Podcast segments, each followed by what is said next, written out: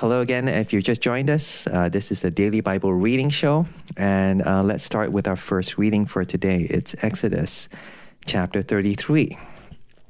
Um, the Lord said to Moses, Depart, go up from here, you and the people whom you brought up out of the land of Egypt to the land of which I swore to Abraham, Isaac, and Jacob, saying, To your offspring I will give it. I will send an angel before you, and I will drive out the Canaanites, the Amorites, the Hittites, the Perizzites, the Hivites, and the Jebusites. Go up to a land flowing with milk and honey, but I will no, not go up among you, lest I consume you on the way. For you are a stiff necked people. When the people heard this disastrous word, they mourned, and no one put on his ornaments. But the Lord had said to Moses, Say to the people of Israel, You are a stiff necked people. If for a single moment I should go up among you, I would consume you. So now take off your garments, sorry, your ornaments, that I may know what to do with you. Therefore, the people of Israel stripped themselves of their ornaments from Mount Horeb onward. Now Moses used to take the tent and pitch it outside the camp, far off from the camp, and he called it the tent of meeting. And everyone who sought the Lord would go out to the tent of meeting, which was outside the camp. Whenever Moses went out to the tent, all the people would rise up, and each would stand at his tent door and watch Moses until he had gone into the tent. When Moses entered the tent, the pillar of cloud would descend and stand at the entrance of the tent, and the Lord would speak with Moses. And when all the people saw the pillar of cloud standing at the entrance of the tent, all the people would rise up and worship each at his tent door. Thus the Lord used to speak to Moses face to face as a man speaks to his friend. Uh, when Moses turned again into the camp, his assistant Joshua, the son of Nun, or Nun, Nun, a young man would not depart from the tent. Moses said to the Lord, See, you say to me, Bring up this people, but you've not let me know whom you'll send with me. Yet you've said, I know you by name, and you've also found favor in my sight. Now, therefore, if I found favor in your sight, please show me now your ways, that I may know in order to find favor in your sight. Consider too that this nation is your people. And he said, My presence will go with you, and I will give you rest. And he said to him, If your presence will not go with me, do not bring us up from here. Uh, for how shall it be known that I found favor in your sight, I and your people? Is it not your going with us so that we are distinct, I and your people, from every other people in the face of the earth? And the Lord said to Moses, This very thing that you've spoken I will do, for you found favor in my sight, and I know you by name. Moses said, Please show me your glory. And he said, I will make all my goodness pass before you, and you will and will proclaim before you my name, the Lord. And I will be gracious to whom I will be gracious, and I'll be mer- I will show mercy on whom I will show mercy. But he said, You cannot see my face, for man shall not see me and live. And the Lord said, Behold, there is a place by me where you shall stand on the rock, and while my glory passes by, I will put you in a cleft of the rock, and I will cover you with my hand until I pass by. Then I will take away my hand, and you shall see my back, but my face shall not be seen. And that's Exodus chapter 33. Uh, what do we learn from here? Um, this is right after the um, horrible incident of the golden calf so God's kind of still angry with them. But he's not angry with Moses and he says, you know, you, you are still my guy, Moses, and says, I'll be with you. Uh, but he says to the people, verse 4, you are a stiff necked people. And he says, if for a single moment I should go up among you, I would consume you. And so take off your ornaments, take off um, these jewelry. I think partly because they use some of the jewelry, remember the earrings, the gold earrings, to make the golden calf it says, uh, Take them off, and that I may know what to do with you. And so God is obviously very, very angry with them, calls them very stubborn, the idea of being stiff necked. They just don't learn. But Moses, he goes to God and kind of like pujuk pujuk him, you would say in Malay, you know, he tries to appease him.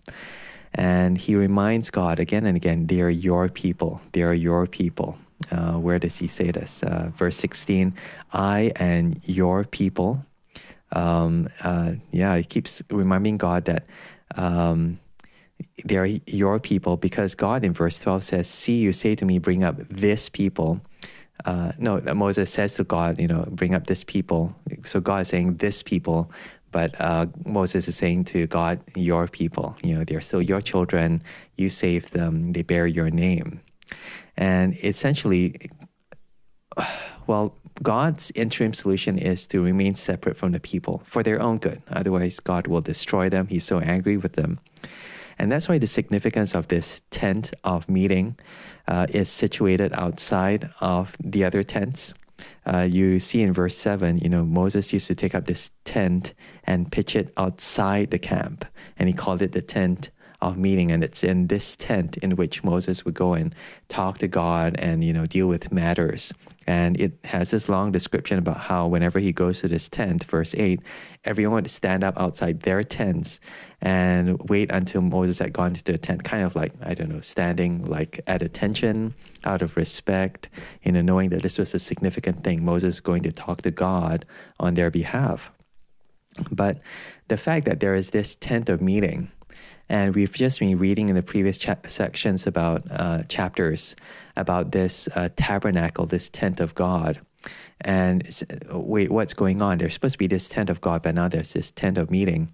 It means that, hey, you know, will this tent of God still carry on? You know, the tent of God is meant to be this amazing uh, tapestry and lots of furniture of God. Remember, there's the altar, there's the ark, and everything. This hasn't been built yet but you know has all these plans of God to build this tent now been scrapped because of their sin and now replaced with this like um, simple tent that is outside the camp. You know, previously that one was supposed to be. Uh, it doesn't say yet, but I think eventually the tent is supposed to be right in the middle of all the other tents, you know, with all the different tribes surrounding it. But now this tent is separate from the tribes. And it's symbolic, therefore, that God is almost separating himself from his people. He's so angry with them. If he dwells amidst them, he will destroy them. Uh, and so what happens is Moses goes out and goes to meet with God. And he reminds God that they are his people.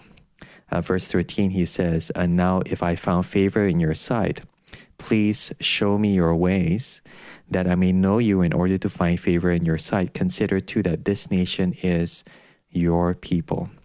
So, yeah, um, hmm, interesting. Yeah. Um, anything else that we see here? Um, yeah, right from the beginning, you know, God's solution was depart, go up, go up from here, you and the people you have brought out from the land of Egypt to the land in which I swore to Abraham. So God still has this plan of bringing them to this land. But it's interesting that God says, you brought them out of, it's, it's like, you know, I, I don't want to have anything to do with them. And um, God says, I will send an angel before you and I drive them out. But he says, verse 3, I will not go up among you. So that's already quite um, a warning and quite um, dangerous sign, you know, that God's not going to be with his people. But Moses pleads with them, no, no, no, please come with us, please be with us, and remember that this is your people. And God relents only in verse 14 My presence will go with you, and I will give you rest. In verse 15 If your presence will not go with me, do not bring us up from here. How shall it be known that I found favor in your sight, I and your people? Is it not with your going with us that we are distinct? I and your people, Moses says, from every other people in the face of the earth.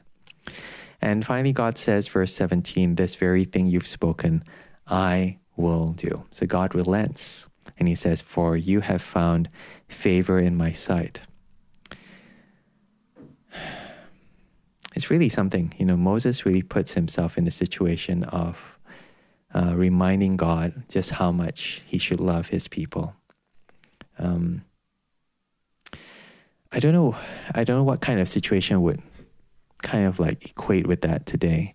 Uh, imagine uh, maybe you know your parents are really angry with your brother or your sister, and you almost have to remind your mom and dad, hey, you know that's your son or your daughter, and you're like this peacemaker and you know, did you ever think that someone needed to do that with God? You know, it's kind of strange, isn't it? You you either imagine that God um, should always love me, whatever I do, and should never get angry. But this passage says differently, and God can be really, really angry with our sin, or you think that God doesn't care And, you know, therefore, you know, whatever I want to do, I can do.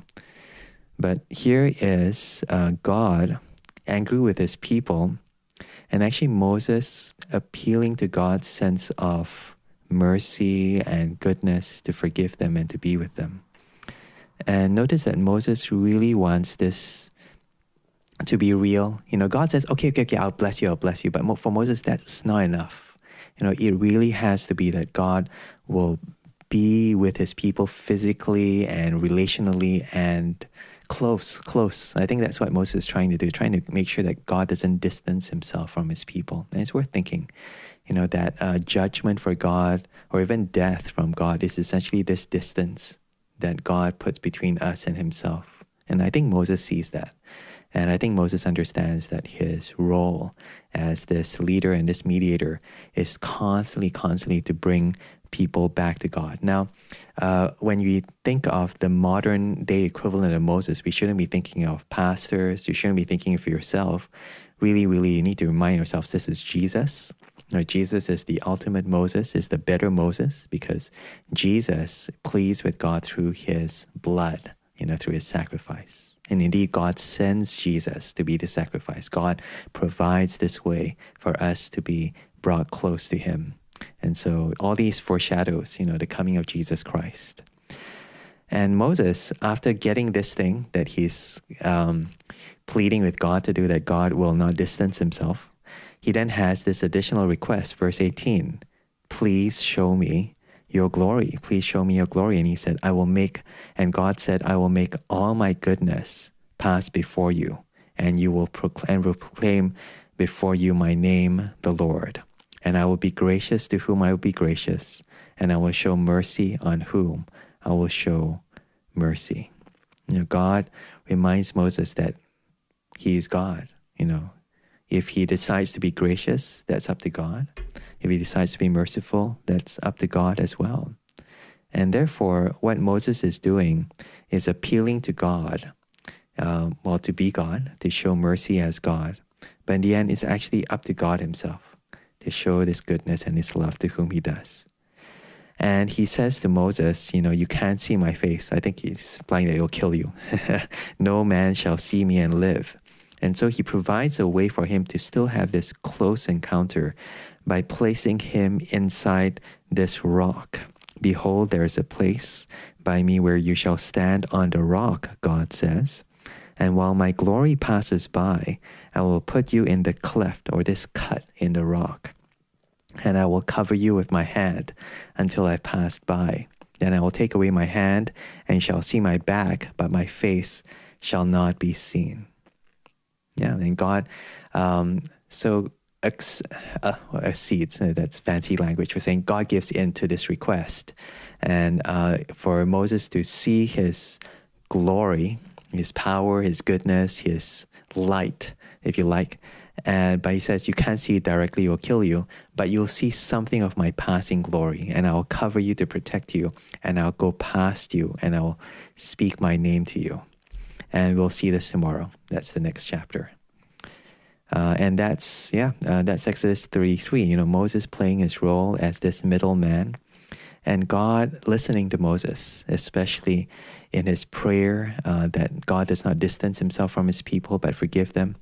But also this request that God displays to Moses his glory. And God, you know, even though this request will kill Moses, God finds a way of protecting him and actually fulfilling that request. Shows, you know, just how amazing and how gracious this kind of relationship between God and this middleman, this intermediator is for our sakes. You know, that results in our forgiveness, our salvation, and also us, uh, in a way, being able to see God's glory. Now, that's what John says in John's gospel. We've seen his glory. He's thinking of this chapter in Exodus when Moses says, I want to see it.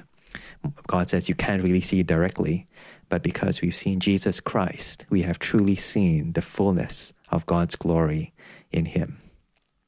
Cool. So, okay, let's move on to John chapter 12.